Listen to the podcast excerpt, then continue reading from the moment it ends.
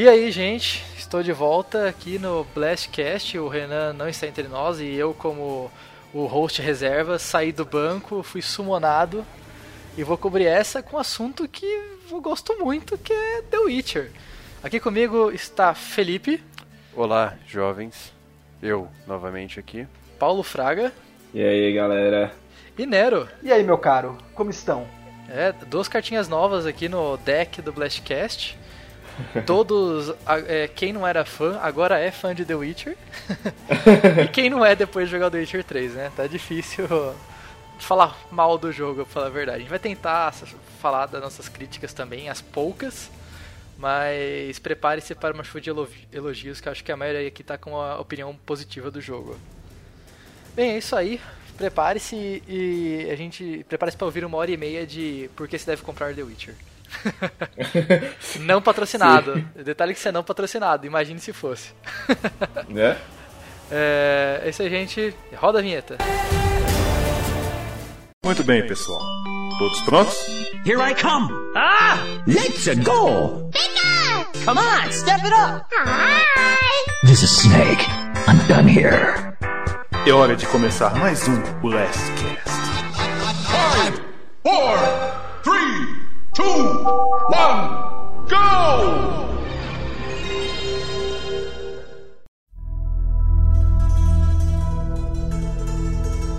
E aí, gente? Pra começar, quem que já terminou aí o The Witcher? Eu sei que o Felipe terminou já. Opa. Alguém já conseguiu terminar? Terminei umas 5 vezes, platinei. Comecei de novo, porque eu quero jogar uma vez em cada dublagem. Eu tô quase chegando no cantonês, depois de passar no inglês, português, espanhol, sabe? Tipo, porque é um jogo curto, tá ligado? Você faz tipo uns 2 dias de rush e você consegue terminar de boa. Ele fica páreo com The Order, né? Assim, em questão de... Olha, eu acho que o Order é comprido em comparação, cara. Eu acho que, sério, o pessoal da CD Projekt Red errou a mão, muito curto. Cansou, né? Sim, pô, nem tem... Eu falei, o jogo é cansativo, né? Pô, você jogou só umas 235 horas, já começou a enjoar, já, né?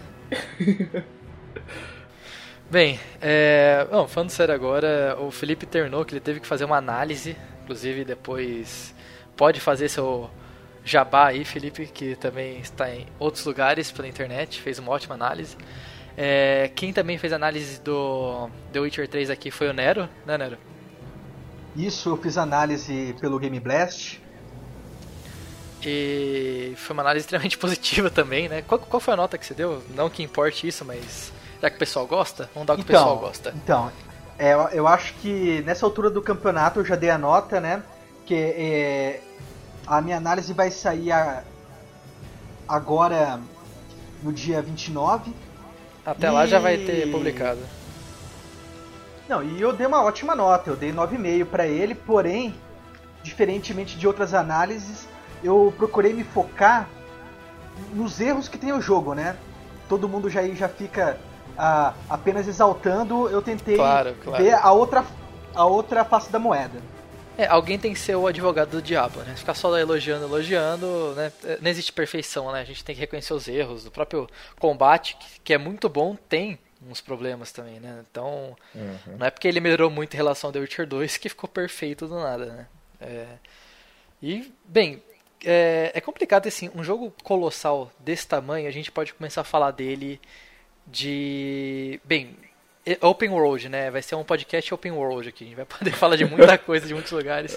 Mas vamos tentar criar uma linearidade aqui pra não ficar confuso e ficar perdido. Eu queria começar falando do The Witcher 2, na verdade. Quem é que jogou o 2? Eu joguei. O 2 eu só fiz um belo de um resumão, internet é complicado. Tipo, não tenho um Xbox, o meu Mac não é muito de jogo, e aí, né? A gente chega já, já sendo jogado em cima do troço no 3, e a gente, vamos ler, né? O Felipe, ele já zerou o 2, né? Felipe? Então, o 2 ele foi meio que o meu início de contato com a série. Eu tenho um, eu cheguei a jogar um pouquinho do um, cheguei umas 3, 4 horas, Mas não caiu muito no meu gosto, um joguinho que eu achei que envelheceu um pouquinho mal. Também peguei ele tipo, bem fora do lançamento, mas o 2 eu terminei. Mas eu terminei, tipo, eu segui um dos caminhos disponíveis e me ativei a ele. Até porque esses jogos aí que geralmente falam, ó, segue um caminho, eu geralmente escolho um e faço ele e não costumo voltar pra ver o outro lado, sabe? Tipo, meio uma filosofia pessoal nesse sentido, assim. É, perfeito. E é duro ficar voltando pra esses jogos que não é um Call of Duty, né? É tipo, já é uma campanha. Cara, é 80 horas que você bota no jogo, 40 horas você rushar, então... Como não é uma decisão fácil. Ah, tem tanto jogo que eu não joguei ainda pra jogar novo e vou pegar uma continuação velha só pra me atualizar. Só se for muito fã mesmo, né? Complicado. Mas assim, eu fiz essa pergunta, aliás, Nero, eu não sei se eu perguntei pra você, você jogou já? Ou dois? Então, eu tenho a mesma opinião aí da pessoa que falou anteriormente. Eu cheguei a iniciá-lo, mas não me chamou tanta atenção, certo? Eu achei... Enfim, eu não cheguei nem a terminá-lo, joguei só as primeiras horas. É. Eu também joguei as primeiras horas, mas é porque eu fiquei também preso num chefão, tá, aí deu um rage quit mesmo e não joguei mais. Eu tenho uma pergunta, alguém mais aqui leu os livros da série? Eu tô começando a ler o primeiro. Que a gente tem um dos nossos casters aqui, que é o Felipe, ele tem... O cara é nosso especialista em Witcher. O cara leu todos os livros? Sim, os que saíram no Brasil até agora. Saiu o... São 4, não é? É, saiu o Último Desejo, a Espada do Destino. Esses dois primeiros, eles são reuniões de contos. E daí saiu os dois primeiros volumes do que chamam de a saga Witcher, que são romances em si ligados, que é o Sangue dos Elfos e o Tempo do Desprezo. O próximo volume deve sair só em setembro, aí que vai ser o Batismo de Fogo. Então, tipo, a série, ela tá sendo publicada aqui pela Martins Fontes, mas ainda tá incompleta. E, inclusive, é um problema, na verdade, acho que, até porque a série tá incompleta até nos Estados Unidos, que acho que, tipo, o que geralmente a gente pega mais proximidade de língua até. Eu acho que em espanhol ela tá disponível inteira, acho que ela tem uma tradução lá na Espanha, mas assim, tipo, é um tantinho difícil a gente ter acesso a esses conteúdos aqui, pelo menos de forma oficial. Então, são 7 volumes, não é? Sim, são 7. É que minha pergunta é porque, tipo, tendo essa leitura, eu vejo que os livros em si, eles são um pouquinho mais importantes para você entender algumas coisas do Witcher 3 do que o próprio Witcher 2. Assim, tipo, tem muita coisa do tipo, quem que é a Yennefer, quem que é a Ciri, por que você tá atrás dessas pessoas, tipo, é uma coisa que o próprio segundo jogo não deixa muito claro. Eu queria perguntar para vocês o que vocês sentiram isso, vocês sentiram meio perdidos, meio, tipo, sem saber, ok, por que eu tô indo atrás dessa pessoa, por que ela tá importante... Qual que é a opinião de vocês que não estavam ligados muito nisso? Olha, eu joguei um pouco do 2 só e realmente não li os livros, nem toquei neles, nem cheguei perto. Apesar de estar interessado em fazer isso. Eu, assim, no começo você fica meio... quem é quem lá, né? Você fica um pouco perdido. Mas, assim, é algo bem rápido, porque no começo você entende, entendeu? Aquela introdução rápida em Kaer Morhen, né? Eu sempre leio, eu nunca sei como pronunciar. Kaer Morhen. Kaer Morhen, é. Ele já explica muito bem lá, beleza, a Ciri é meio que uma filha do Geralt, porque o Geralt é uma figura paterna pra ela, e a Yennefer, eles têm um relacionamento, e a Yennefer é uma figura materna da Ciri, e beleza, já entendeu, já o resto meio que você preenche, já fez um sentido a história, a razão de ele estar à procura da Ciri, porque ele se importa com ela. Não é tipo assim, nenhum segredo por que um pai se importaria com a sua filha, mesmo que for uma filha adotada, assim, sei lá, não é bem uma filha, ele cria como se fosse, né? Então, sei lá, mesmo não seja personagens, não sei muito sobre ele, o jogo vai introduzindo mais elementos. O jogo começa te introduzindo o mínimo que você precisa saber. Ele não quer explicar todo o background, os 20 anos. Ele fala, o que é o mínimo que o jogador precisa saber para poder entrar na história? Aí você vai pegando mais detalhes, vai tendo as cutscenes, ou ele vai falando um pouco mais, entendeu? Eu acho que foi muito boa a apresentação, né? Dá uma sensação bem de... que eles pensaram, ok, esse vai ser nosso jogo blockbuster. O 2 não chegou a ter esse impacto, né? Ele teve um sucesso no PC, mas só que 1,5 milhão de unidades que ele vendeu não é um blockbuster, é um jogo de sucesso, mas ainda assim foi no PC que vendeu mais e tal. Esse 3 não, esse 3 já é meio... foi tipo o efeito Oblivion pro Skyrim, sabe? Foi, o jogo entrou no mainstream, assim. Então acho que eles se prepararam, eles sabiam que ia ter muita gente que não entender nada do lore.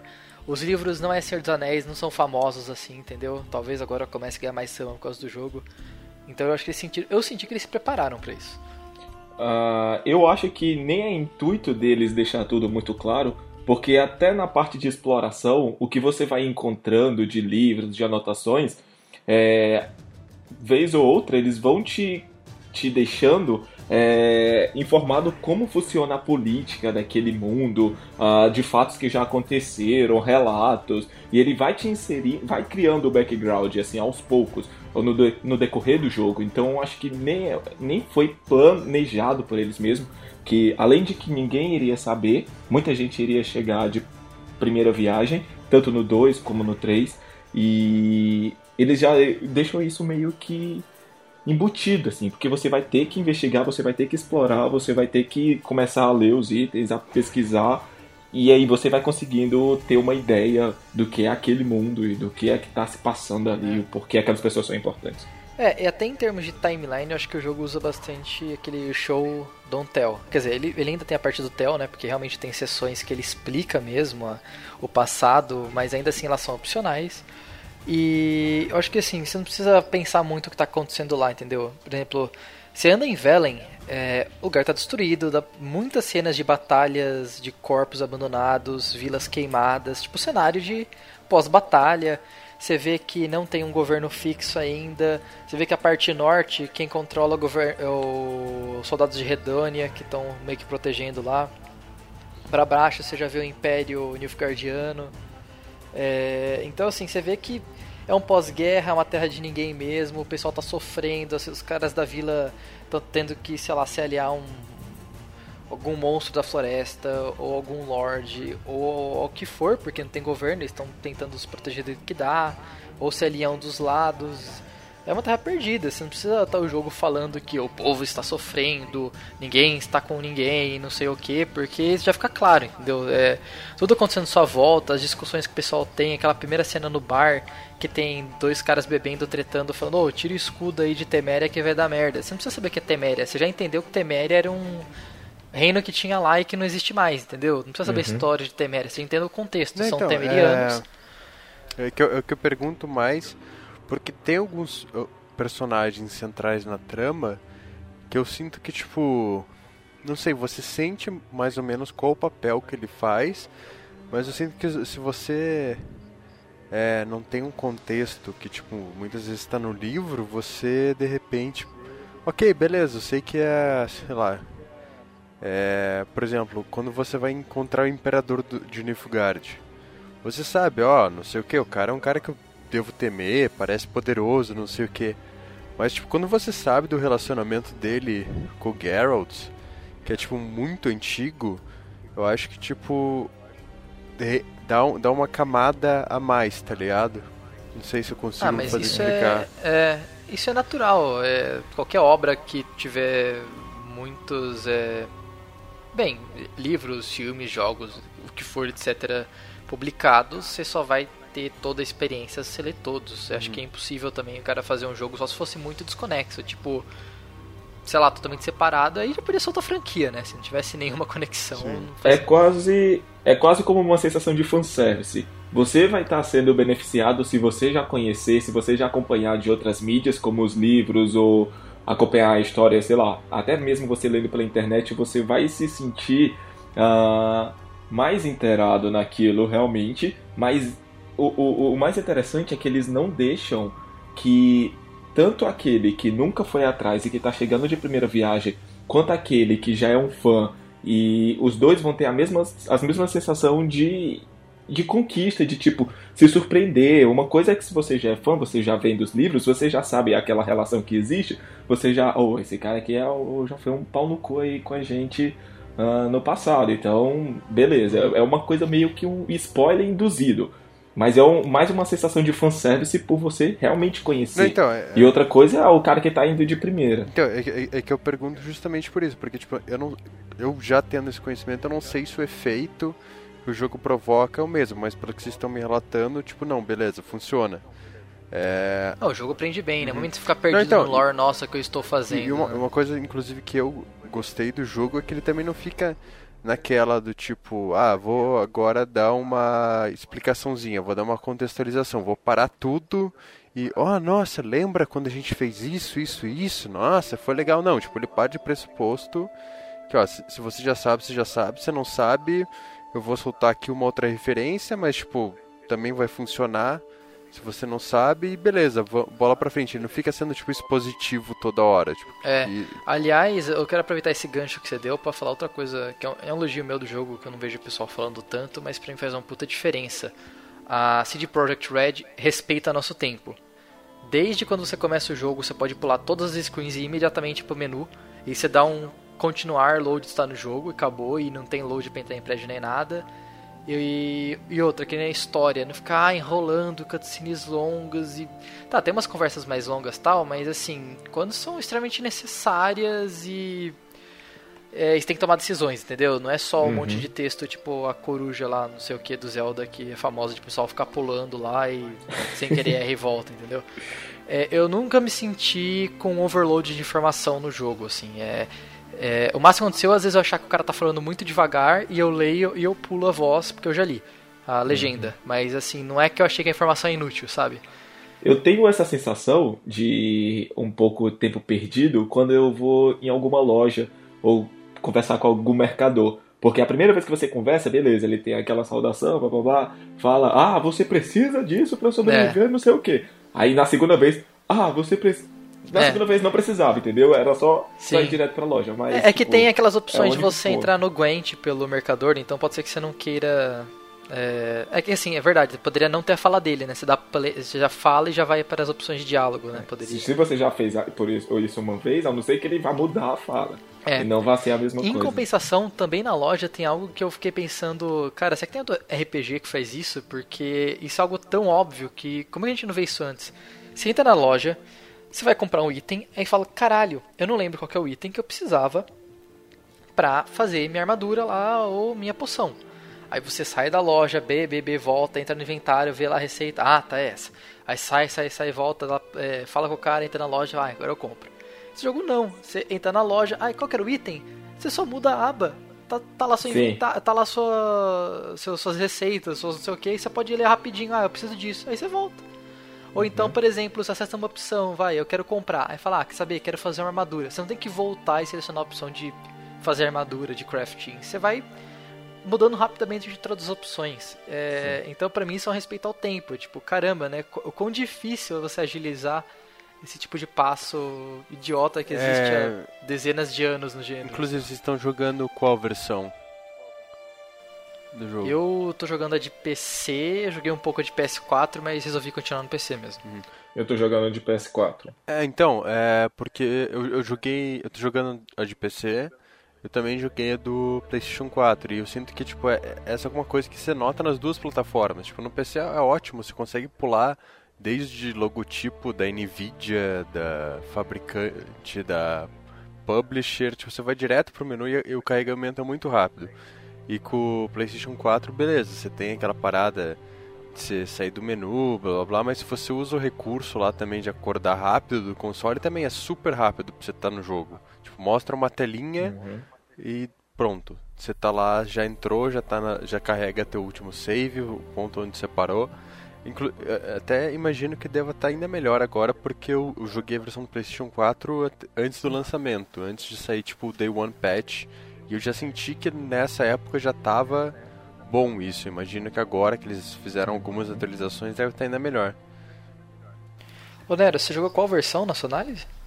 Eu joguei também a versão de PC. PC, né? Só que por ter comprado a digital eu não cheguei a ver como é que estava antes do Day One.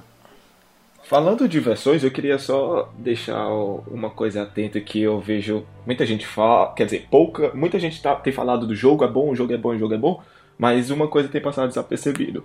Fazia muito tempo mesmo, desde PS3, que eu não sentia prazer em comprar um jogo mídia física como eu senti comprando The Witcher. Sim, eu abri aquilo lá, foi lacrimejando os olhos, cheirar manual e tal. Meu, o último jogo que eu comprei, assim, que eu tive mais ou menos essa sensação foi o Killzone do PS3, ainda foi porque era uma edição especial, que a caixa era toda de metal. Mas o The Witcher 3 é realmente... A CD Projekt, ela tá realmente valorizando o jogador. Porque ela tá falando, ó, você tá investindo aqui os seus 220 pila, mas aqui você vai receber um jogo fodido, um jogo que tá muito bom e cheio de conteúdo. Cheio de conteúdo. E ainda tô te dando a trilha sonora, tô te dando o manual do jogo, um mini compêndio, assim, do universo do The Witcher, o mapa. E tipo, meu, é aí que você percebe que a empresa, ela realmente tá voltada pro jogador. É, o que ela acredita, né? Eu acho muito difícil esse ano não sair algum prêmio muito foda pro The Witcher no Game Awards. Porque, meu, vai ser muito injusto se não for pra eles, entendeu? Eu repito o que eu falei num fórum, por um cara perguntando se tinha preço bom no The Witcher. Eu falei, ó, tem sim. Vai em qualquer loja online e paga 230. É um preço ótimo pelo jogo e pelo conteúdo. Se tivesse 330, teria um preço bom. Não, pela qualidade do jogo, pela quantidade de conteúdo e pela edição física com tudo isso, sabe? Ainda mais a gente levando em consideração que outros jogos... mais recentes aí da nova geração também estão saindo por esse preço. Se não me engano, o Mortal Kombat X lá também tá 230, 250. E você não vê todo esse capricho, você não vê, tipo, se desenho de trilha sonora, adesivinho, não, você vê, tipo, aquele, no máximo, um código pra um conteúdo exclusivo, entre muitas aspas, e pronto, tipo, se vira. E outra coisa, a dublagem do The Witcher não tem a pitch. Então tem esse bônus tem ainda. Tem o valoriza seu Madruga, a versão do Mortal Kombat. Tem o seu Madruga. O Homer, eu vi o Homer. Tem um cara que faz o Alf também. Nem vou muito longe. O Batman, por exemplo, já foi anunciado o preço a 250. E tipo, eu acho muito difícil não vir só a caixinhas com CD e um papelzinho, cara, com código. Se deixar, os caras não mandam nem o CD, tipo, você abre a caixinha física, tem só o código pra dar redeem. Tipo isso. É foda, triste, tipo, e é bacana ressaltar isso, que é um trabalho muito bem lapidado, assim, muito bem feito nos mínimos detalhes, tanto no jogo quanto como esse jogo vai chegar nas pessoas. É mais ou menos o que a Apple faz, criar a fascinação em cima daquele produto através da caixa, do design, ou do que vai ir ali dentro ou não. A impressão que dá é o seguinte, né, que a CD Projekt, ela entendeu, olha, a gente entende que seus $60, que seus R$230 são importantes, não é fácil gastar essa grana numa coisa só, e a gente entende que a gente tem uma responsabilidade quando a gente pede esse dinheiro de você, então a gente tem uma responsabilidade de entregar algo legal que vale realmente esse dinheiro que você gastou, que você sinta que você teve, que se pagou, né, que teve o valor. E isso a gente não tá falando nem dos 16 DLCs. Tá bom, os 16 DLCs são coisinhas simples, tal, nem vou falar, mas legal, beleza, mais conteúdo, não vou reclamar, e o jogo agora já tem conteúdo infinito já. Sim, eu devo dizer que isso não é exatamente uma surpresa pra quem já acompanhava o trabalho do estúdio, porque é só lembrar o que eles fizeram com o Witcher 1 e com o Witcher 2. Nos dois jogos eles lançaram, deram suporte, depois de um tempo eles continuaram trabalhando nesses jogos, tipo, fazendo melhorias, etc. Lançaram gratuitamente... o Enhanced Edition, né? Exatamente, as Enhanced Edition, que, tipo, eram atualizações imensas que adicionavam conteúdo, melhoravam gráfico, melhoravam jogabilidade... Corrigiam direção de arte também, né? Tipo, time of day de algumas áreas, não sei o que. Assim, isso era realmente reavaliável um jogo e vamos corrigir as coisas que a gente não deu pra fazer na versão original e fazer legal, assim. Meu, eu não vejo isso acontecer. Outro estúdio já ia esperar mais 2 anos fazer um remaster. Não, imagina, que outro estúdio você conhece que, tipo, dá 1-2 anos de lançamento, eles lançam, tipo, uma baita atualização que não muda completamente, mas, tipo, que melhora um monte de aspecto do jogo e, tipo, e é gratuito, sabe? Não é, tipo... Tem empresas que fazem isso, mas eles vão lá e cobram, tipo... o Deus Ex. O Deus Ex. Teve o Director's Cut. O Director's Cut foi pago. Você tinha um desconto, tinha um jogo original, mas ainda assim era pago. É, eles fizeram um puta Director's Cut, basicamente, né? Sei lá, talvez até com mais coisa que o... Acho que com certeza mais coisa que o The Witcher... Nossa, The Witcher não, foda. O Deus Ex.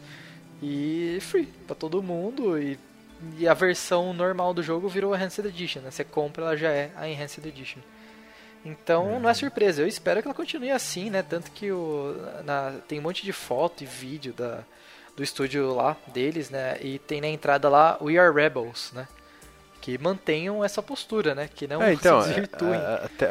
Porque Cyberpunk é quase garantida uma edição de colecionador pra mim. Porque hoje eu me arrependo de não ter pago os R$900, 800 de colecionador do Witcher 3. Tipo, depois de ver a qualidade do jogo, porque é um negócio assim que, sei lá, eu acho que eu não vou achar mais, sabe? Tipo, agora eu quero o baralho de Gwent físico. Então, essa ainda tem tua chance, porque a UZ Games só vai lançar a versão de colecionador aqui oficialmente no mês que vem. Ainda não nem iniciaram as vendas, mas já tá garantido. Ixi, aqui no Brasil vai ter, tipo, um monte de unidade. Já sei pra onde vai o dinheiro do meu freela. Unidade, tipo, bem limitada, mas vai ter.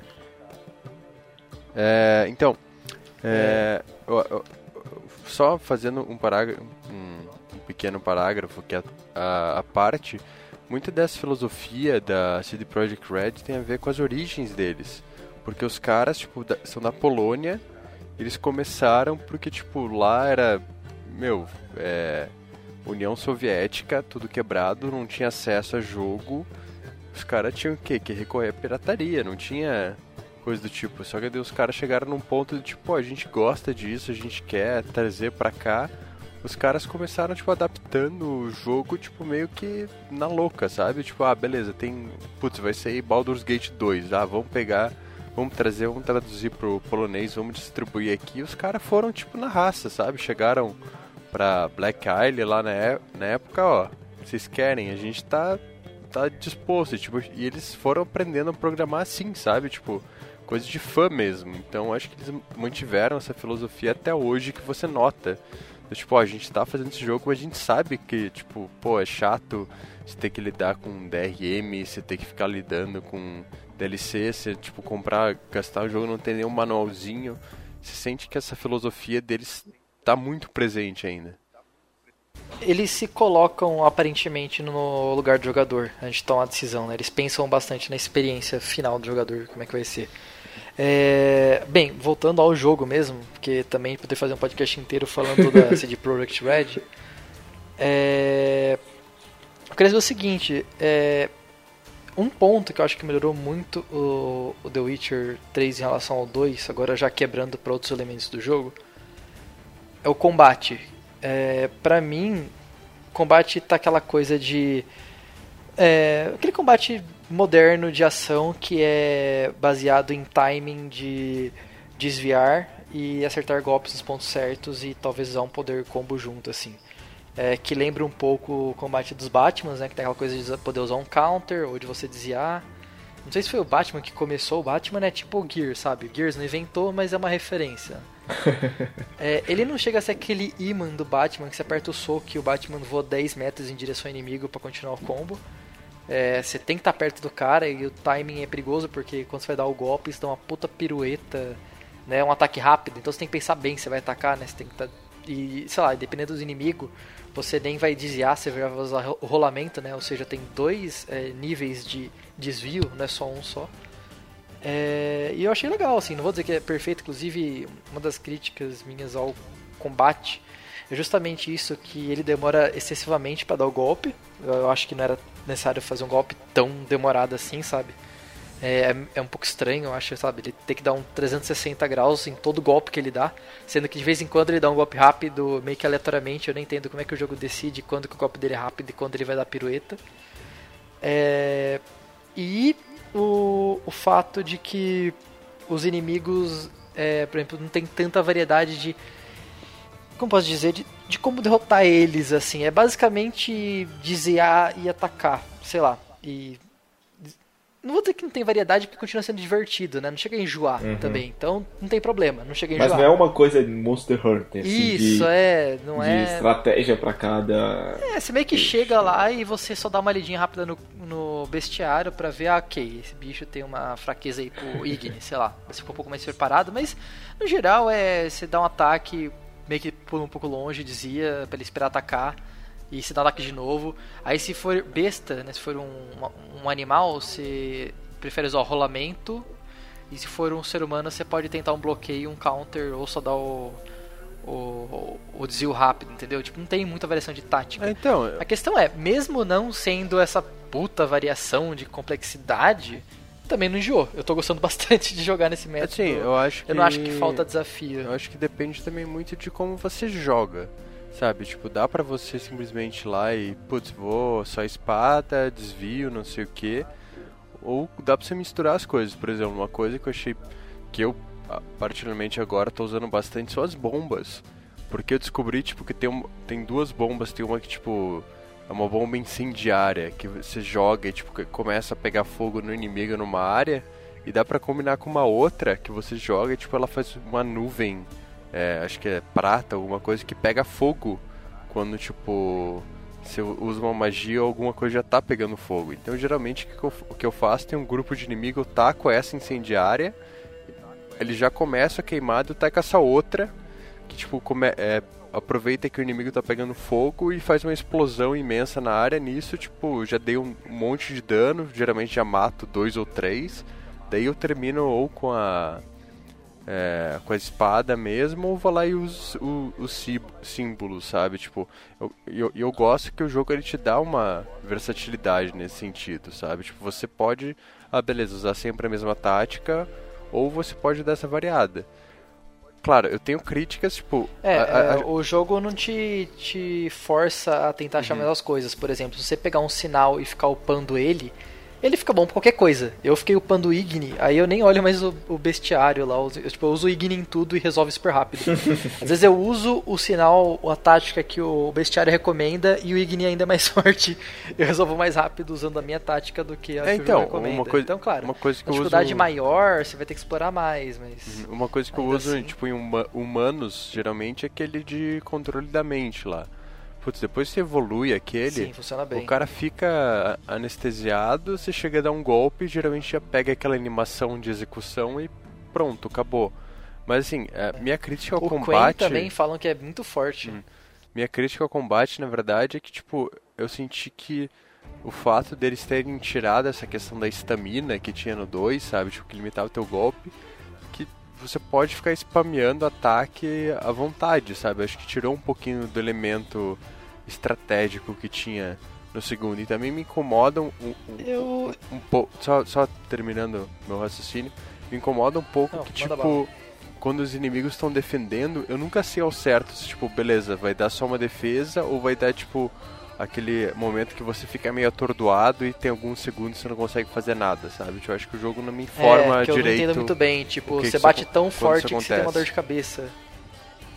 Uma coisa que eu tenho achado, não sei, falho, pelo menos pra mim agora que eu tô, sei lá, nas minhas 30 horas de jogo, e eu acho que ficaria mais bacana se existisse uma complexidade, se fosse mais complexo a relação dos monstros um pouco mais fortes, que ao invés deles só se curarem, tipo, tem uns inimigos que são fodidos, que você acaba com todas as suas poções, comida, o caralho a 4, você desce o life dele, beleza, ele vai e só recupera tudo. E aí continua a mesma coisa. Nem que, sei lá, ele fosse se transformar, ou isso fosse, sei lá, feito de alguma outra forma que não fosse só simplesmente você bateu, então serviu de porra nenhuma, ele vai só se recuperar, e essa é a dificuldade. Eu acho que poderia ter outros obstáculos, a não ser só esse de ele descer muito devagar o life dele, e quando desce, ele se recupera e depois lá vai você de novo no sacrifício. Eu acho que ficou uma coisa meio repetida demais. Encontrei esse problema com uma quest que eu fiz recentemente, que tinha que matar uma aparição da noite. E ela, sei lá, tava quase matando ela, assim, e aí ela chamava 3 aparições da noite, e elas chegavam na minha direção e roubavam minha vida.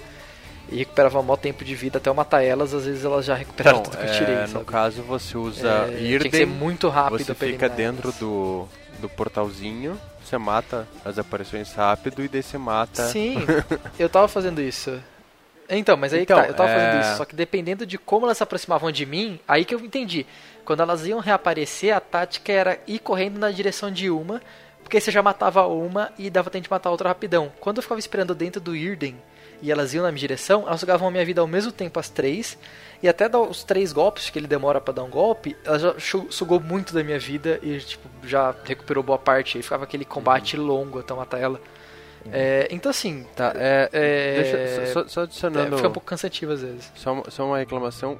Acho que a principal coisa que eu tive problema no jogo em si é que a indicação de nível pra mim dele é um pouquinho estranha, sabe? Tipo, ao mesmo tempo que você tá tipo, no nível 5, daí tem um cara nível 7, você consegue enfrentar de boa, muitas vezes você acha fácil, de repente aparece um cara nível 8 que por algum motivo você não dá dano nenhum. É tipo, é totalmente impossível, sabe? Tipo, você pode ser o cara... Pra mim já aconteceu coisa, por exemplo, eu enfrentar cara level maior que eu e ser de boa, aí eu pego um cara do meu level, ou tipo um level menor, meio que for um monstro, e é muito difícil, assim. É, então, e daí... Aí eu não entendo muito bem. E daí você vai enfrentar esses caras que, tipo, que são mais difíceis, você pode estar até super bem, você pode ter um ataque, você não tirou 1/10 da vida dele. E o cara encosta em você, tipo, tira metade da sua vida.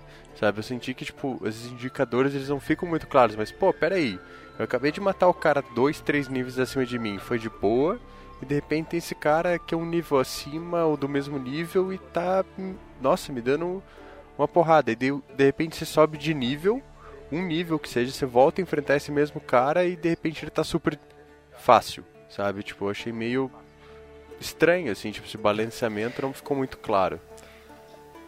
Além disso, na parte de nível mesmo, uma coisa que eu acho que esse jogo falha é que é o seguinte, o jogador gosta muito quando ele passa de nível, de ter aquele feedback de você passou de nível e não sei o que, e dá um barulho e muito forte. Esse jogo eu não percebi, às vezes eu tava jogando, ah, legal, deixa eu ver, caramba, passei 2 níveis, sabe? Eu nem percebi que eu passei de level. O jogo não deixa muito claro esse feedback, é legal, entendeu? Algo que MMO acerta muito bem, eles percebem que essa parte de falar que você está evoluindo no jogo é bem clara quando você mostra o level, então mas sabe eles exploram. Que eu vejo isso pelo lado positivo de que esse é o terceiro jogo da franquia, consequentemente deveria você estar com o personagem desde o primeiro jogo e ir recarregando e tipo, para ele não começar do 0-0. A sensação que eu tenho de The Witcher é que você começa, você não tá do zero. E sim, você já começa, ok, eu vou viver aí, e o level ele meio que conta só um pouco pra aumentar as skills ou algumas vantagens a mais, mas é algo que poderia não existir, porque você consegue fazer praticamente, você já, não sei como explicar exatamente, mas é como se você já estivesse pronto pra jogar, sim, sem ter que começar do zero e por sair acaso, por aí. O level, é que assim, até o level que eu cheguei, se eu não me engano, todos os levels até agora, todos os níveis, né, eles precisam de 1000 XP pra poder passar, é tipo fixo assim, cada 1000 XP é um level, ou ele aumentou, não prestei atenção, não sei.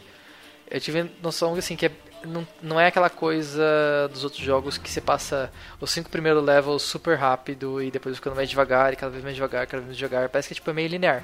Aí você demora pra upar no começo e depois você começa a upar bem mais rápido, assim, conforme passando o jogo.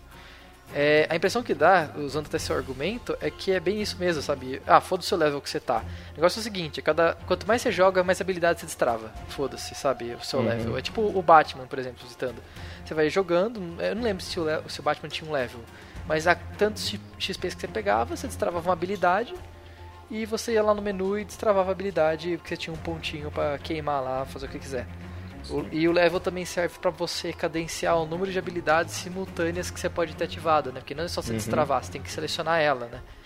Então você pode ter várias destravadas, dependendo do bicho que você vai enfrentar, você pode mudar suas habilidades. Então também isso é uma preparação legal, né? Bem, mas ainda assim, falando tudo que a gente falou do combate, eu me divirto muito, cara. É um negócio assim que... Sei lá, vou dar um exemplo, um jogo de 2011, que é o Skyrim, aí o pessoal fala, porra, mas comparar com o jogo de 2011, o problema é que o Skyrim até hoje é o jogo, vamos dizer, a ser batido em RPG Open World, né? Não teve, acho que um jogo que chegou perto aí de tirar a coroa, pelo menos no gosto popular, vamos dizer assim, né? E Red Dead Redemption fácil, era meio... Não é um RPG, né? Tipo um jogo de ação. Mas é certo falar The Witcher open world mesmo, sem ser. Ele é, porque na verdade, o que é um open world? É uma arena grande. O que diferencia o Skyrim do Call of Duty? Sei lá, não Call of Duty não, mas vamos imaginar um jogo com hub menor. Ah, eu não sei, algum jogo que você pode andar dentro de uma casa, não sei. É o tamanho da arena. Open world é a nossa vida, sei lá, só, entendeu? Que você vai, se você tiver os meios tecnológicos, você vai até o fim do universo. E se for ver assim, esse jogo tem uma arena bem grande, é só isso. É assim, é que o Witcher, tipo, o pessoal fala, não é um open world de verdade, porque ele é meio tipo Dragon Age Inquisition, que ele, tipo, ele tem grandes áreas, só que, tipo, tem limites claros, do tipo, quando você chega no bordinha do mundo e você não pode mais ir, tipo, não é um troço natural, seamless, tipo Skyrim, que ele também tem esses limites, mas ele disfarça, tipo, com cadeia de montanha, etc. Ele esconde, Então, tipo, só que, tipo, a área do Witcher, ela é tão grande, que, tipo, sabe, eu acho que dá pra considerar, tipo, que é um open world. E mesmo o Skyrim, principalmente depois das expansões, ele tem algumas áreas que, tipo, ficam a parte do mundo, mas ele disfarça, tipo, com um portalzinho, com uma porta, sim, sabe? Tipo, não é também, sim, tão mundo aberto, assim. E outra, o The Witcher, ele é extremamente não linear. Tanto que cada um que joga tem uma experiência diferente de jogo, uma quest que nunca o outro achou, as coisas acontecem de jeito diferente. Eu tô jogando, minha namorada tá zerando também o The Witcher 3 no PS4, enquanto eu jogo no PC. E a gente já fica comparando, já, tipo, olha só como foi diferente, olha, ela foi num lugar que eu não tive que ir porque eu já tinha resolvido de outro jeito. Uhum. Então, é difícil falar que não é open world, assim, acho que até uma discussão meio besta, assim, de, sei lá, desmerecer alguma coisa do jogo que, sei lá, tem argumentos que você pode usar pra criticar o jogo, acho que esse não é um deles, assim. O negócio é você definir o que realmente significa a palavra open world. Exatamente. Dentro de um jogo. Exatamente, perfeito. Mas assim, sei lá, se Skyrim é open world, então eu acho difícil falar que The Witcher não é, entendeu? Eu não sei qual quesito que Skyrim teria que... Tá bom, vamos juntar todos os continentes de um só, porque tem separados. Eu acho que existe, né, uma certa bagunça entre as pessoas conseguirem diferenciar o que é open world, o que é sandbox. Exatamente. Porque, por exemplo... é complicado, o né? Witcher não considera um sandbox, dois, por exemplo, porque ele tem regras claras, ele tem alguma coisa, tipo, muito definida. Por exemplo, não dá pra você chegar, tipo...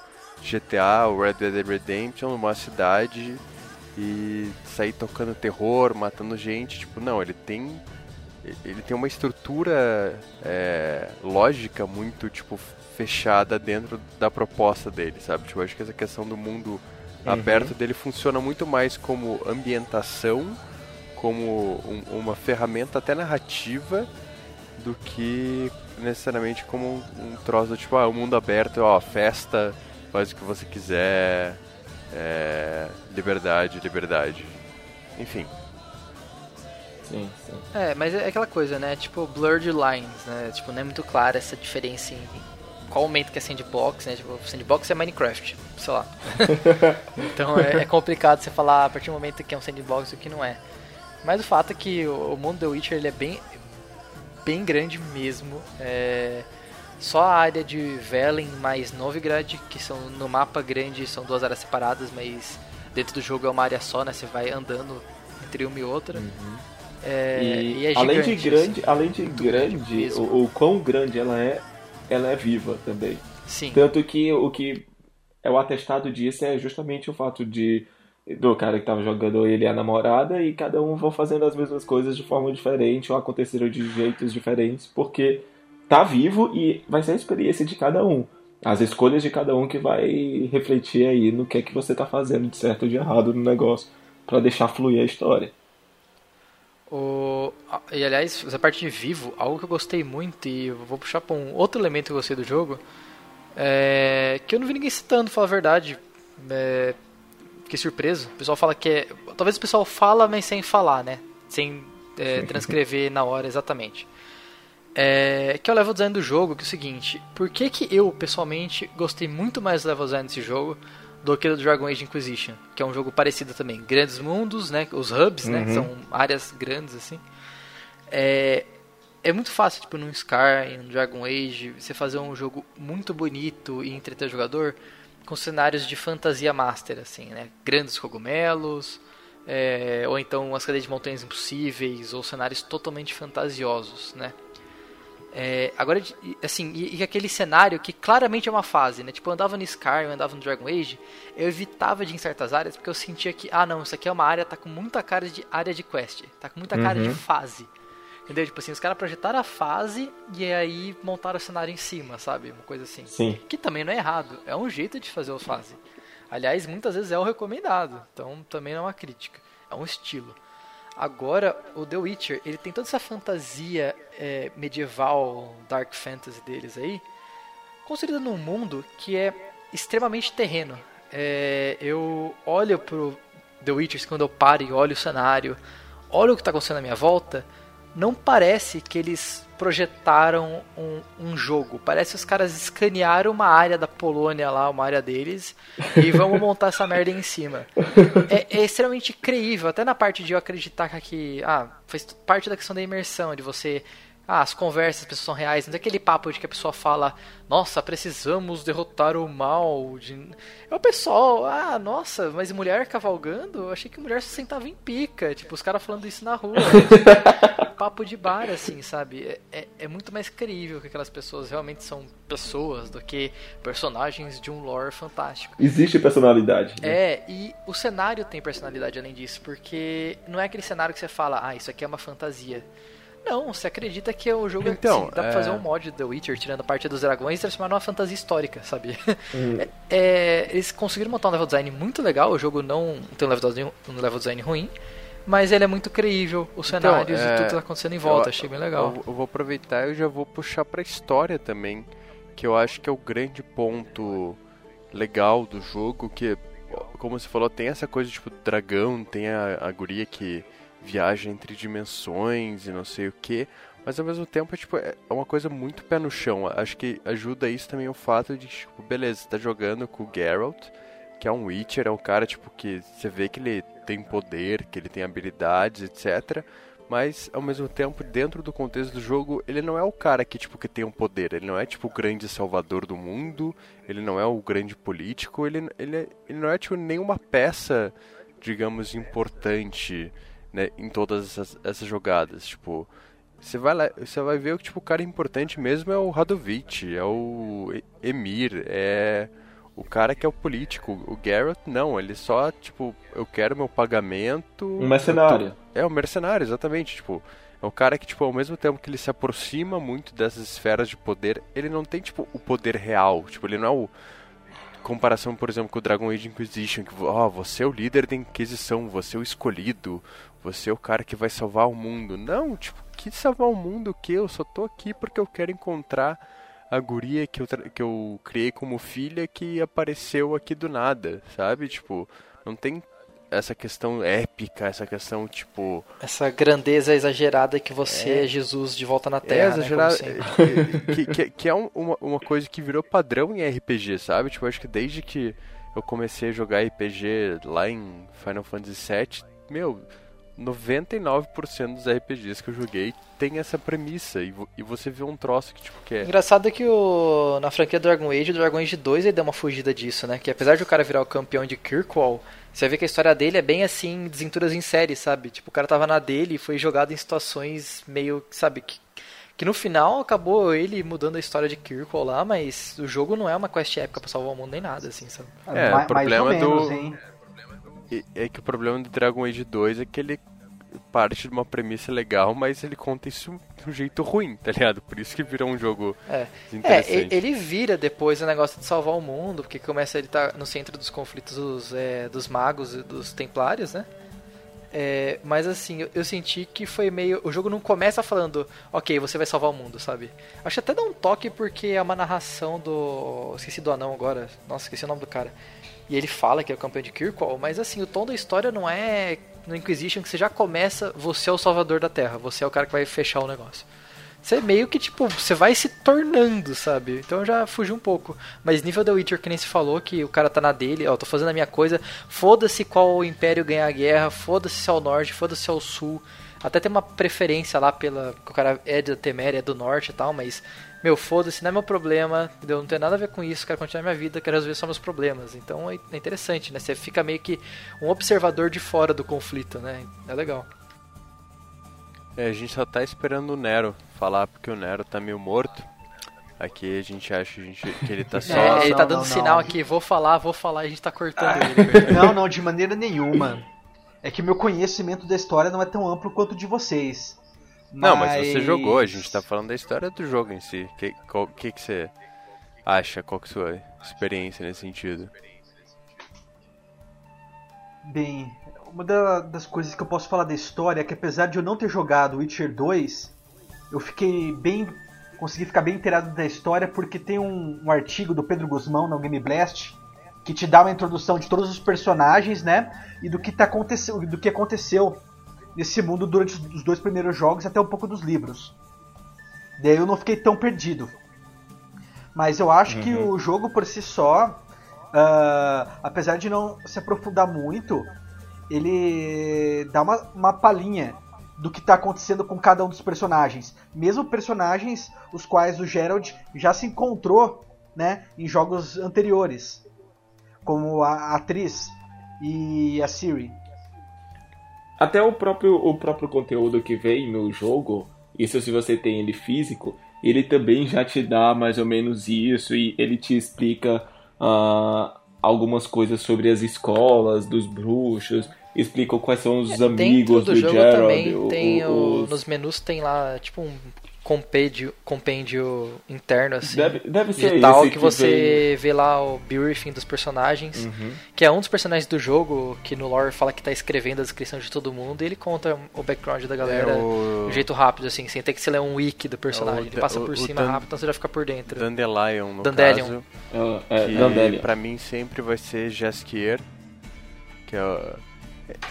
Então, só uma citação.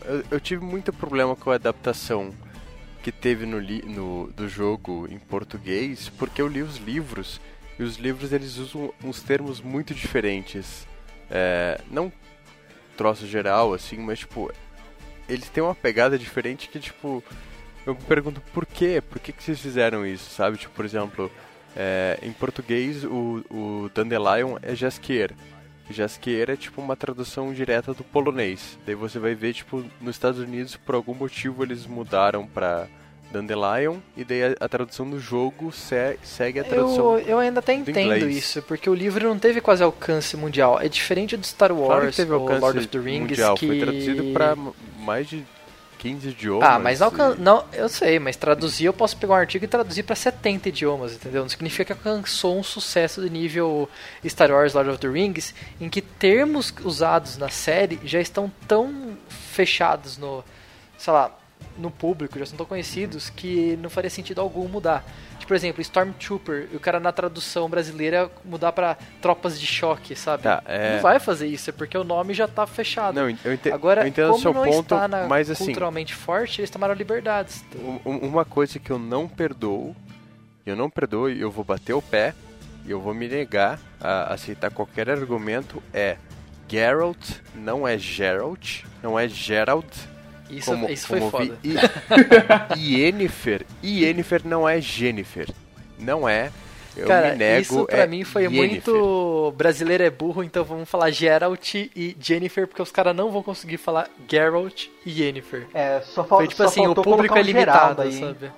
Eu falo Geralt. Deixa o meu Geralt. Não, eu respeitaria mais se fosse tipo o bruxo Geraldão, sabe? Tipo, eu botava mais fé. Eu aprovo se alguém fizer um mod no futuro, quando sair o Red Kit, para transformar todos os Geralt do texto em Geraldo. E Jennifer mesmo, com J e com F só. Assim. Jennifer. Vai ser Total Brasileiration Mod. Tradução completa de todos.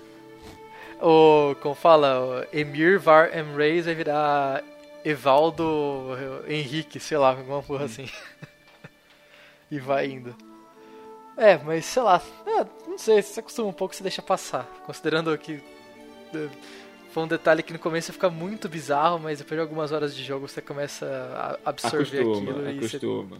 deixa passar quieto. E quando vê, você já tá falando Geralt. Já tá falando Geralt.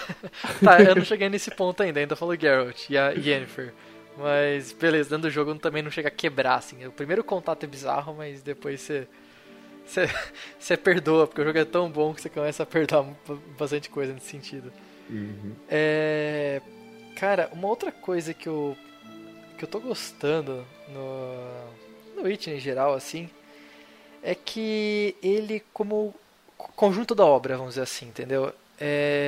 Eu fiquei com medo que o escopo do jogo talvez fosse atrapalhar o conjunto da obra, né? Tipo, os caras iam colocar algum elemento no jogo que tá lá de graça, sem noção nenhuma. A gente teve, por exemplo, o Gwent, que foi uma edição assim, os caras poderiam ter cortado isso do jogo completamente, que não ia afetar, entendeu? Tipo, estaria o resto do jogo fantástico. E o Gwent é muito bom, sabe? O Gwent é viciante, assim, tá mó galera jogando mais Gwent que o jogo, assim. Só com que eu, tipo assim, me perguntando se eu gasto o meu ouro do que tá lá com o Geralt em carta, sabe? Pra poder jogar melhor Gwent. Ficou mó feliz quando você ganha, você ficou mó tenso, assim, como se fosse um boss fight, você tentando derrotar a porra do aldeão lá com as cartas. Ah, não, eu joguei uma vez, a primeira que você é meio que obrigado a jogar. E... eu jogo Hearthstone e é um tipo de... jogo de carta é um jogo que me deixa muito tenso e muito estressado. Eu já tô gostando pra caralho desse jogo, eu não vou ficar jogando porra de jogo de carta dentro do jogo. E eu já tenho Hearthstone pra me estressar todo dia. Então, não, deixa esse... pra mim é contagem regressiva pra CD Projekt começar a vender o deck físico do Gwent e a versão pra iOS e Android do Gwent. Duvido, daqui a pouco... logo, acho que... Só porque eles não tiveram tempo, porque eles estavam correndo com o principal, mas acho que logo... É no Xbox que vem as cartas, Sim. Não é? Na versão de PC e de PS4 também tem cartas, não tem? Não, PS4 não tem. Não, é não? Só na versão do Xbox One. Nossa, ainda bem que eu não comprei. Na versão de colecionador. Ah, vou comprar de colecionador do Xbox One, vender o jogo e ficar com o material exclusivo. Eu até gostei do Gwent, mas eu não vou... Eu desisti de tentar perseguir as quests dele dentro do jogo, porque por conta de uma decisão minha, numa das quests principais, basicamente eu não posso mais ganhar uma carta especial, porque a pessoa que me daria essa carta, se fosse vencida, ela morreu. Então eu desisti de tudo, só porque eu não posso pegar essa carta em específica. Talvez, né, sem querer dar spoiler... Mas se você procurar aí na sala, né, onde esse cara vivia, a carta vai estar lá. Sério? Nossa, cara, eu vou dar download hoje no jogo e vou lá. Ela estará lá, bonitinha, dentro de uma caixa. Eu tô achando que o pessoal todo fez a mesma decisão que eu, hein. Todo mundo aqui tá no Geralt bonzinho. E é legal que você tenta ser bonzinho no jogo e, tipo, leva consequências horríveis. E aí, você se fode. É muito bom. Não, sério. Todo, assim, não importa o que você escolha, alguém vai se foder, cara. Se contenta com isso. Você parece que tá eternamente entre a cruz e a espada. Exatamente. Nossa, é horrível, cara, as decisões. Não, e pior, teve uma vez que eu tava, tipo, andando por Novigrad e eu garoteei demais, sabe? Tipo, os caras chegaram dois caras e, tipo, então, você vem aqui com a gente quer falar com você, deu.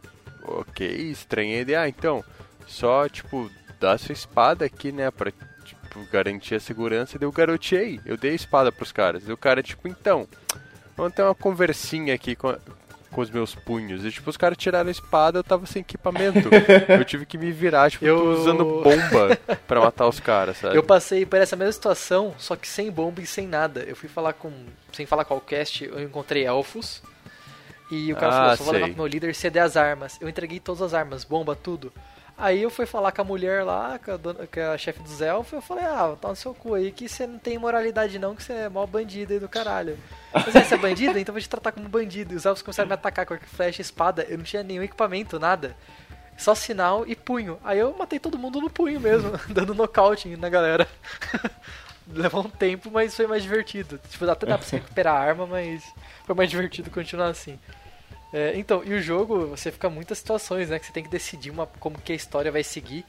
E mesmo sendo side quest ou não, você fica tipo, caralho, você para e pensa, né? Não é tipo, sabe, Mass Effect. Ai, eu sou bonzinho, então vou na de cima. Ou Dragon Age. Eu não quero ser escroto, então vou sendo bonzinho. Tipo, as duas opções são tipo, caralho, né? Você tem que... Você fica confusa, né? O jogo brinca com você. E o pior, e mesmo decisão que, tipo, você não tem, tipo, uma consequência imediata, digamos, de um perigo e tal, o jogo faz você sentir mal. Porque, por exemplo, quando eu tô jogando, eu cheguei ao ponto que, tipo, eu tinha que decidir se eu ficava com a Triss ou não. Na minha cronologia pessoal, o Geralt, ele quer ficar com a Yennefer. Tipo, ele voltou da morte, tá ligado? Pra ficar com ela. Então, tipo, eu acabei dispensando a Triss. Só que o personagem faz uma cara, faz uma expressão que, tipo, eu... Putz, não, vem cá, desculpa, sabe? Tipo, ele me fez sentir mal. Tipo, filho da puta, por que vocês fizeram isso, sabe? Tipo... Ou situações que você faz a quest e faz bonitinho, opa, salvei o lugar. Aí, tipo, suas ações geram um negócio que destrói a vila. Tipo, mais ou menos assim. O jogo, ele me faz a mesma sensação de perigo constante que eu sinto assistindo Game of Thrones. Eu sei que o cara é pau no cu a ponto de matar aquele personagem que você ama, que você tá idolatrando da noite por dia, simplesmente só porque ele quer matar.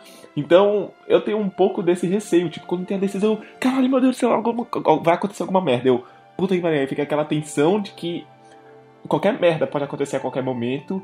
E não é aquela coisa, a historinha de... sempre o herói vai ser o bonzinho e mimimi, não sei o que. Justamente pelo fato de ser uma coisa tão contraste de ele ser um mercenário. Ele não é pra estar lá pra ser um bonzinho e nenhum salvador da terra. Ele tá lá pelos interesses dele. Então... E você pode intervir ou não, né? Você pode escolher falar, não é meu problema, e o jogo fala ok. Você não precisa continuar decidindo o futuro das pessoas. Fala ok, tchau, já sei que eu quero e vai embora. Você pode fazer isso também. Eu gosto que tem muitas coisas dessas que, tipo, elas só são reveladas se você vai lá e, tipo, lê um documento que, tipo, você pode passar em branco. Por exemplo, uma situação bem do comecinho do jogo. Você vai lá e, tipo, você tá investigando um lugar, daí você fala com o caçador conta, olha, então, o lorde desse lugar aqui, ele se suicidou porque ele descobriu que o filho dele era homossexual, tinha um caso comigo, ele me expulsou, e daí o filho dele se matou, caralho. O cara entrou em depressão e se matou, tipo, daí você pensa, pô, que tenso, né, tipo, o lorde desse lugar... Meu, é muito pesado! É, tipo... O cara se suicidou, ele amava o filho. Só que daí você tá fazendo uma outra missão, você vai ler, tipo, uma carta, você percebe que esse lorde, na verdade, ele era o cara que, tipo, ficava assediando as mulheres, tipo, pra estuprar, pra abusar das mulheres da vila. Então você percebe, tipo, que o cara, ao mesmo tempo que ele se matou porque ficou triste pelo filho, ele era um filho da puta. Ele era, tipo, o cara que mandava bater nos outros. Os personagens do jogo estão numa área cinza, assim, em que ninguém é totalmente bom nem totalmente ruim. Um personagem que todo mundo tá falando, que é um cara que é do meio do jogo, assim, e que não é da spoiler, assim, porque é um cara que o jogo te introduz relativamente rápido, que tem um tal de barão no jogo, barão sanguinário. Sim. E você faz uma, assim, é um trecho da main quest, essa área do barão, que, assim, é bem longo. Você começa achando que vai ser rápido e vai se estendendo por várias e várias missões, é um grande trecho do jogo, assim. Quer dizer, comparado ao total do jogo, não é grande, né, mas, assim, por si só já é bastante horas que você vai ficar desenvolvendo esse personagem. E em vários momentos ele vai ser legal, em vários momentos ele vai parecer escroto. E você vai ver, tipo assim, que os seres humanos são assim, né? Ninguém é totalmente bom e totalmente ruim. Às vezes as pessoas querem ser boas e fazem cagadas porque elas têm defeitos de personalidade, ou vice-versa. E é engraçado que o jogo tenta te falar isso, que isso também vale pra você. Você também é assim. Porque você não é um herói, cara. Não tente ser herói. O jogo às vezes te dá a chance de cair fora e não fazer cagada. Você quer, não, eu vou intervir que eu quero melhorar. Aí você intervém e, tipo, alguém se fode muito por sua causa. E o jogo fala, cara, você não é herói, para de tentar ser herói. O jogo tenta conversar isso com... tanto o Geralt quanto os outros personagens não são brancos ou pretos, né? Na verdade, são várias tonalidades de cinza. Sim. São 50, Você diria que são 50 tons de cinza, isso. Isso entra bem naquela questão dos NPCs terem vida mesmo, não serem só uns NPCs estando lá por estar. Eu até lembrando agora dessa missão que ele falou do homossexual, do caçador e tal, nessa hora eu tava fazendo vídeo pro meu canal da primeira hora de jogo, e aí eu tava zoando e tal, seu fracote, não sei o que, sei o que. Quando ele falou, eu era gay, eu tive uma relação com o filho dele, não sei o que, sei o que, eu falei, caralho, tipo, o clima pesou assim do nada, entendeu? E tipo... é muito louco, é muito inesperado, porque você tá vindo de... A gente vem de gerações de jogos em que os personagens secundários são tão secundários que eles, tipo, não tem um background, não tem um sentimento, não tem uma emoção, que a gente não espera uma coisa dessa, assim, num jogo desse, entendeu? Sim. Ah, as side quests mesmo são tão interessantes quanto as main quests, né? Sim. É, elas te prendem, você quer saber, mas não é tipo assim, ah, foda-se, vou fazer aqui pra upar. Não tem farm nesse jogo, porque você vai jogando, sabe, com interesse mesmo, tudo que o jogo tem a oferecer. Não é um farm, você não tá, ah, vou ficar matando aqui pra upar, vou ficar dando side quests pra não ficar pra trás da main quest. Na verdade, você tá interessado, você faz o que é bom mesmo, né? Você faz o que é história desenvolvida. O tratamento que os caras deram ao jogo é igual em todas as partes. Eles não privilegiaram uma parte, foi, sim, todas foram bem trabalhadas e bem desenvolvidas. Então, sim. Esse é um ponto muito positivo do jogo. Não, o bom é que as side quests, do mesmo jeito que a história principal, ela é muito bem amarrada. Tanto que tem sidequests que acabam te levando pra outras sidequests, entendeu? Como continuação, assim, no mesmo tema. Não, e às vezes amarra com a main quest também. Exatamente. Tem, ali em Novigrad teve uma quest secundária que eu comecei fazendo e, de repente, você vai descobrindo a importância, ela é promovida a quest principal, sabe? Tipo, do nada... E é de uma maneira, tipo, muito natural, sabe? Tipo, o jogo não tenta forçar. Ali, tipo... Uhum. Tipo se eu... as peças vão se encaixando, sim, né? Se eu não tivesse ido atrás... É como se fosse uma recompensa. Sim, se eu não tivesse ido atrás, tipo, ó, beleza, tipo, o jogo tinha ignorado, mas quando eu fui atrás, ele se encaixou, tipo, de uma forma tão natural do ponto que eu tava na quest principal, que, tipo, você não... Sabe, é um troço muito bem montado, ele se encaixa muito bem. O The Witcher 3 é um jogo que quanto mais você joga, melhor ele fica, né? É engraçado isso. Você começa o jogo, às vezes ele não parece tão bonito, às vezes não parece tão bom que estão falando, mas quanto mais você joga, mais você fica preso. Os cenários vão melhorando, você vai vendo que as coisas vão se encaixando, você vai percebendo mais coisas do jogo e ele vai ficando melhor no seu conceito, né? Sim. Então, às vezes, se você, por exemplo, jogou um pouco do jogo, se você ainda não jogou The Witcher, e você, joguei lá Pomar Branco, não me convenceu tanto... continua jogando um pouco mais, claro, se você jogou o começo lá, o Pomar Branco, e não gostou mesmo, provavelmente você não vai gostar então... mais do resto do jogo, também não vai revolucionar daqui pra frente. Eu diria mas até se você não foi só conquistado, dá uma chance que o jogo vai te conquistando. Eu diria até que, tipo, a primeira área, ela não é muito representativa do resto do jogo, porque, tipo, ela é mais lenta, ela é mais limitada. Até a própria progressão da história, ela é um pouquinho mais linear e tal. É como se fosse o tutorial. É a mesma coisa que aconteceu com o Dragon Age Inquisition, que tem esse mesmo problema. Só que pra você sair da primeira área lá, demora mais um pouco ainda que sair pro Pomar Branco. Mas o Dragon Age Inquisition também é a mesma coisa, que ele te libera pro jogo, você acha que começou, você acha que aquilo lá... Aí o jogo te libera uma parte maior do jogo, assim, e aí fala, opa, agora sim começou. E aí o jogo fica bem melhor, então... The Witcher também tem uma síndrome dessa, de você, se você jogar logo pelo começo, assim, se você... É que, assim, é muita coisa, né? O jogo tem bastante elementos diferentes de outros RPGs, assim, então ele se esforça em falar, calma, né? Vai entendendo como o jogo funciona, porque daqui a pouco a gente vai te liberar num lugar gigante, e se você não souber jogar e não souber explorar, você vai se fuder, porque o jogo também, em todos os levels, ele é difícil, assim. Uhum. Desde o primeiro level, né? Tipo assim, tá bom, as primeiras 5 horas de jogo são tediosas. Não. Logo a primeira batalha, assim que termina o prólogo, você já pode morrer, se você não estiver prestando atenção. Você perde metade da vida lá pros carniçalzinhos que te atacam no começo, fácil. Então, é legal que o jogo te deixa com desafio. Em termos de mecânica, o jogo é divertido desde o começo e vai seguindo divertido até o final. Tá. Quer dizer, eu espero, né, que ainda falta muito pra terminar. Mas só pra ser o cara pessimista, bugs, o que que você... O que que... Eu acho que dá pra encerrar, tipo, o que mais irritou vocês? Porque, assim, pessoalmente a coisa que mais me irritou não foi nem bug, foi o gerenciamento de inventário do jogo, que eu acho horrível, sabe? Tipo, eu acho muito chato, putz, quero usar uma poção, eu tenho que abrir o menu, descer 5 fileiras de coisa pra conseguir ir lá e selecionar uma nova poção, tipo, eu não posso dar sorte, eu não posso reorganizar isso. Eu acho bem chato. Inclusive, a versão de PC tem um pouco de vantagem nesse sentido, porque você pode reorganizar os itens do grid para ficar um pouquinho mais fácil de encontrar as coisas. Mas no controle, por alguma razão, eles não deram essa opção, o que pra mim não faz sentido algum. Já que no Resident Evil 4 de PS2, de GameCube, você já podia ficar reorganizando os itens das boxinhas à vontade. E assim, e o Deus Ex também fez isso. Em matéria de bug, acho que tipo as coisas que eu encontrei que mais me incomodaram foi uma vez que, tipo, na dublagem em português eu tava falando com um cara e daí eu selecionei uma opção e de repente começou a tocar a faixa de áudio da outra opção, de tipo um troço nada a ver. Tipo, eu tive esse problema também. A legenda tava certa, mas a faixa de áudio tava trocada. E assim, teve uma vez jogando no PlayStation 4 que o jogo simplesmente congelou, sabe? Tipo, do nada... A minha namorada teve um problema parecido, só que acho que em vez de congelar deu crash mesmo. Deu tipo aquela tela azul do PlayStation 4 que ele aparece, quer mandar erro, porque deu crash. O meu eu acho que foi só de ver coisa voando. Tipo, principalmente quando eu luto em cima do cavalo contra outros bandidos que estão no cavalo. Tipo, fica uma espada sempre voando, assim, fica uma bolsinha voando, alguma coisa. Eles caem do cavalo e fica, mas... No mais, eu não tenho reparado muito, assim, bugs e erros e tal. Comigo, uma coisa que me irritou no jogo, além do... Bem, um outro bug e tal, mas que irritou mais faz parte do inventário. Aliás, perdão, não foi que irritou mais. Uma das coisas que irritou mais foi essa parte do inventário que o Felipe citou. Uma outra foi que parece que tem um certo delay em que certas coisas acontecem no jogo. Às vezes, sei lá, você dá um golpe, você desvia, você tá bem longe do cara, sabe? Ah, beleza, desviei. Ele te tira golpe, sabe?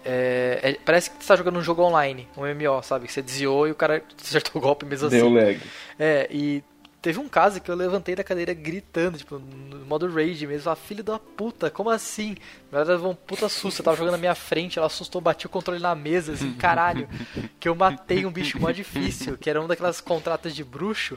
Eu matei ele e depois de ele morrer, o jogo capturou um golpe dele e eu morri, porque era um hit mó forte. Eu falei, filho da... Ah, não, cara. Eu, tipo assim, sou mó tenso, derrotado, demorou pra caralho, tirando um pouquinho de vida, não sei o quê. Ah, matei. Então, eu já ia, sabe, comemorar e morrer. Ah, você tá tomando o cu. Ah, aí eu quase larguei o jogo e fui dormir. Mas aí eu continuei e matei ele de novo, do jeito mais fácil ainda, depois que eu descobri a tática. Nossa, mas então, o jogo tem um meio que lag na mecânica que eu não entendo quando que isso acontece e por quê. Pior que tem uns monstros, cara, que tipo, quando você mata, você tem uma satisfação, assim, que tipo, que é absurda. Eu tive disso, tipo, com um daqueles pontos de interrogação no mapa. Eu cheguei e tinha, tipo, um monstrão, tipo, meio com galhos, etc., que mostra no material de divulgação. Nunca tinha enfrentado. O cara tava nível 20, eu tava nível 15. Ok, fui lá, tentei. Beleza, eu tava batendo no bicho. De repente, chega a metade da energia dele. Eu só vejo um monte de pontinho vermelho vindo no mapa. O bicho, tipo, me invocou todos os lobos que tinham ao redor. E, tipo, lobo nível 5 e lobo nível 25, sabe? Eu só saí correndo, tipo, nossa, bateu um desespero. Eu consegui, tipo, despistar os lobos, matar outros. Eu voltei, tipo, pra bater no bicho e ele tinha recuperado energia ainda por cima, sabe? Tipo, daí quando eu matei... Nível Fallout, quando você encontra um Deathclaw pela primeira vez. Olha, sim, que bicho é esse? Aí você morre com aqueles 20 Deathclaw nessa direção.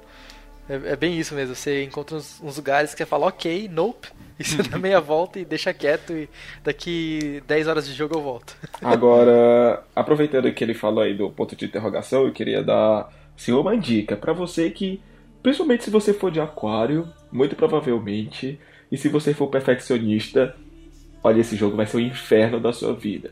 Eu sou perfeccionista do ponto de eu entro no WhatsApp com os grupos que estão silenciados, eu clico só pra não ter bolinha vermelha ou em negrito do WhatsApp. Eu totalmente entendo esse sentimento. Eu tô pra morrer nessa porra desse mapa gigante. Tentando ver essas interrogações, milhões de coisas. Eu, meu Deus, eu quero chorar às vezes. Eu só saí de Pomar Branco quando não tinha mais nada pra fazer. Eu não aguentei sair de Pomar Branco antes de ver um mapa limpo, assim, sabe? Meu, isso é um inferno. Nossa, cara. Inferno. Então... Por isso que a pessoa passa 300 horas. Que nível que você tá nesse jogo, Arthur? Porque tem uns lugares ali que não dá, tá ligado? Você vai, tipo, tem inimigo nível 30.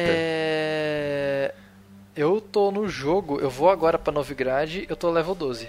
Nossa, você foi alto até.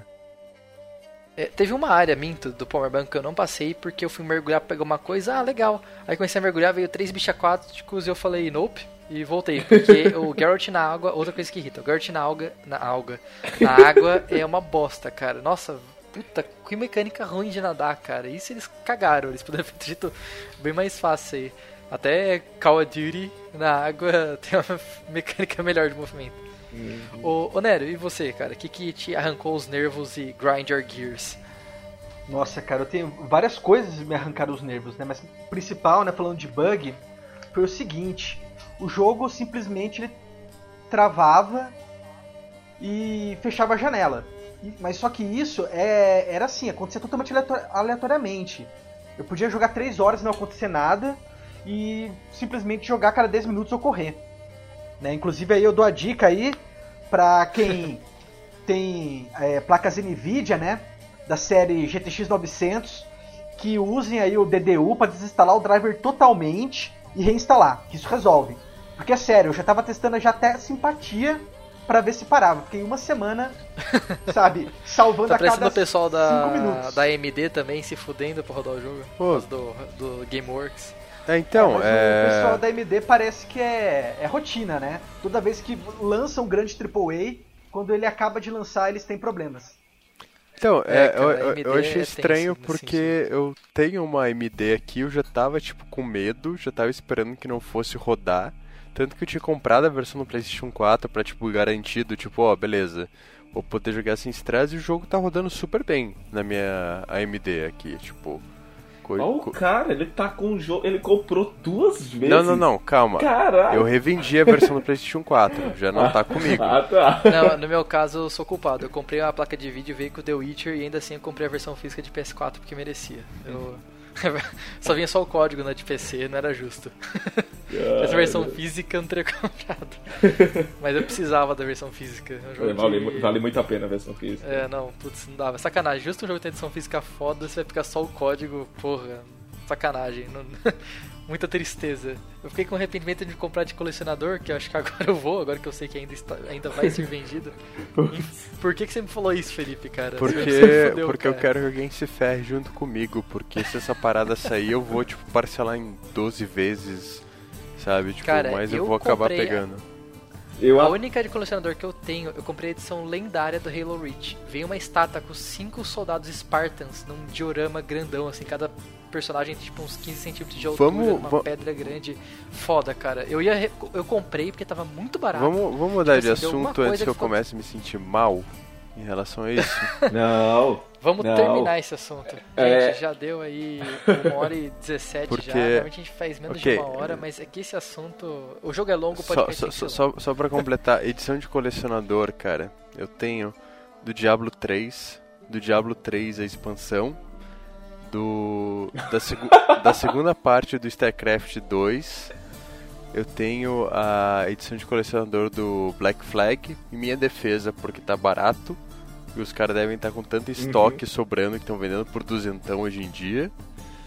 E eu tenho, essas vocês vão me condenar bastante, eu tenho a edição de colecionador do GTA V do PlayStation 3. Mas por que? Porque, cara, porque o bônus... É, não, porque ele é rico. Porque o bônus dessa edição... Eu queria muito comprar o colecionador. É um boné de abarreta, tá ligado? Tipo, o item. O item extra. Tipo, não é de... Edição swag.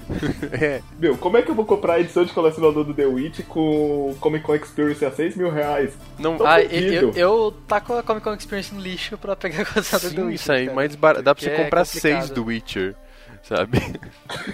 Cara, dá pra você ir pro exterior, ir na Comic Con americana e voltar, né? E você é mais barato que a Experience. Não, eu tô planejando ir pra do ano que vem, tipo, vai sair $2.900.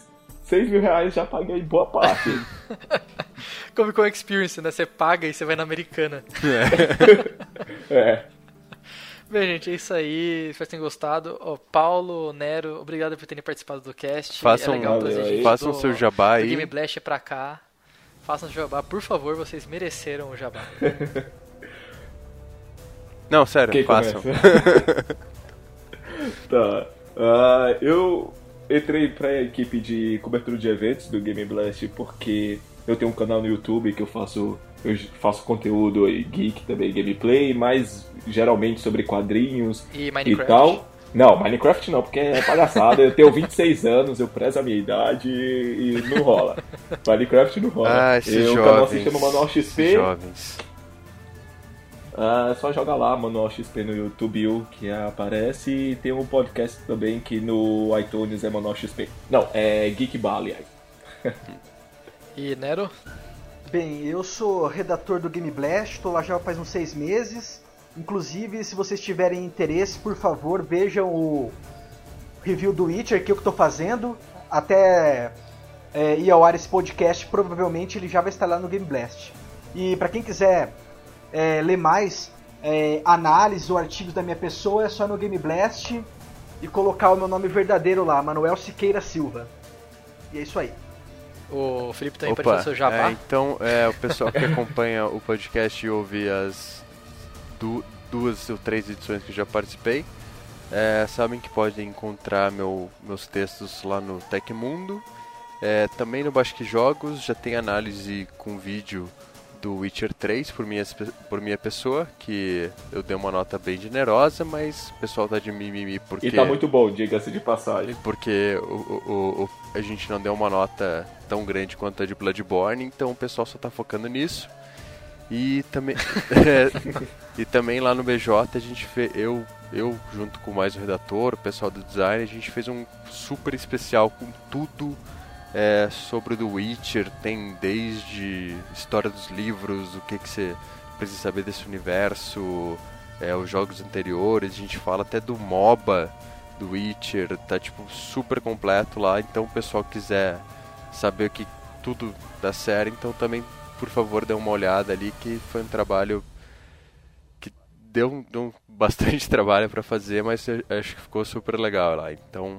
É isso, e quem quiser ouvir o Reclamando da Vida, me siga no Twitter, no @KyoBR, Kyo do Kyo Kusanagi, do King of Fighters, e BR do Brasil. Adicionar aqui. Só 5 caracteres. E eu, Arthur Alves, que estou também no, além do Game Blast aqui, quase todo o cast eu tento aparecer por aqui, às vezes é complicado, mas a gente gosta. Então estão sempre aqui, mas eu também estou em outro podcast agora também, o do Juiz Cachorro, do site Juiz Cachorro. Então, é bem isso mesmo, é juizcachorro.com.br e o podcast é Juiz Cachorro, então é do jeito que se escreve mesmo, tudo junto. E lá a gente fala mais de notícias mesmo do que está acontecendo, das atualidades do mundo dos games. Então se você quer saber, ficar meio que por dentro do que está acontecendo no último tempo de forma... em áudio, né? Tem gente que gosta de ver audiobook, né? Por exemplo, porque não tem tempo de ler, às vezes você tá no trânsito e tal, não deve de acompanhar, se quer ouvir, tá? É uma oportunidade aí de ficar por dentro do que tá acontecendo. E também estou no Twitter em @PlusOnePost. +1Post. É isso aí, galera. Obrigado a todos e até a próxima. Tchau! Beijos, falou. Abraços, me liga, manda nudes.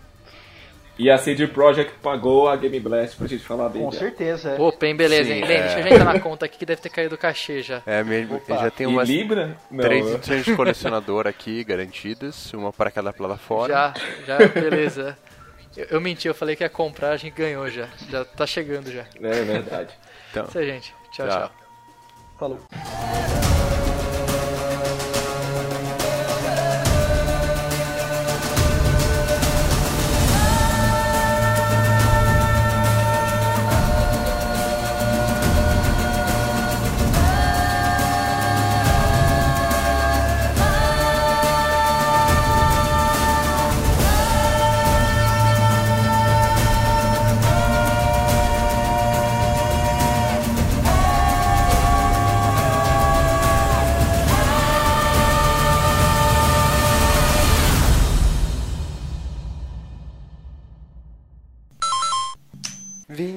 Não patrocinado. Rolando a vinheta. Não, se fosse patrocinado. Patrocinado. Vamos lá. Estamos sendo pagos para falar bem. Mas não podemos admitir. Oh não. Witcher. Hora do jabá absurdo. No final do cast, cada um vai ganhar uma edição de colecionador do Witcher. Puta que pariu. Manda pra mim os e-games. Uhul. Editor, fica à vontade de colocar essa parte no final do cast pós fim de vinheta. Fica legal isso aí. E como é que para a gravação? Põe só stop?